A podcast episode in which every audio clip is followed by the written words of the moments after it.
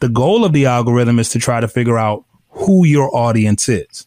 And the only thing you can do for us is be very consistent and and use keywords and tags and titles for a specific audience. Because once we understand who your audience is we have enough data that the algorithm would say oh there's a million other people like that person. We're going to start showing it to them.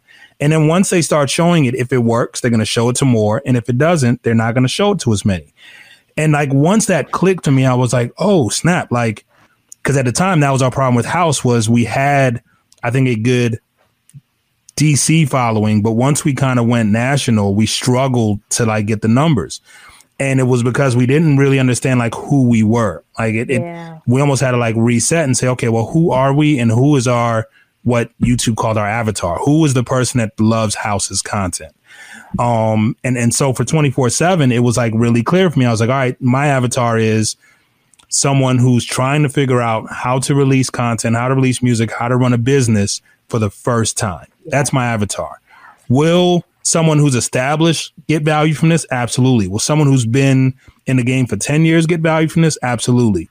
But the ideal person for me is that person who probably has a job, so they have some money to spend. Like they can hire Sabrina, they can hire, you know, a good engineer, they can hire a good graphic person.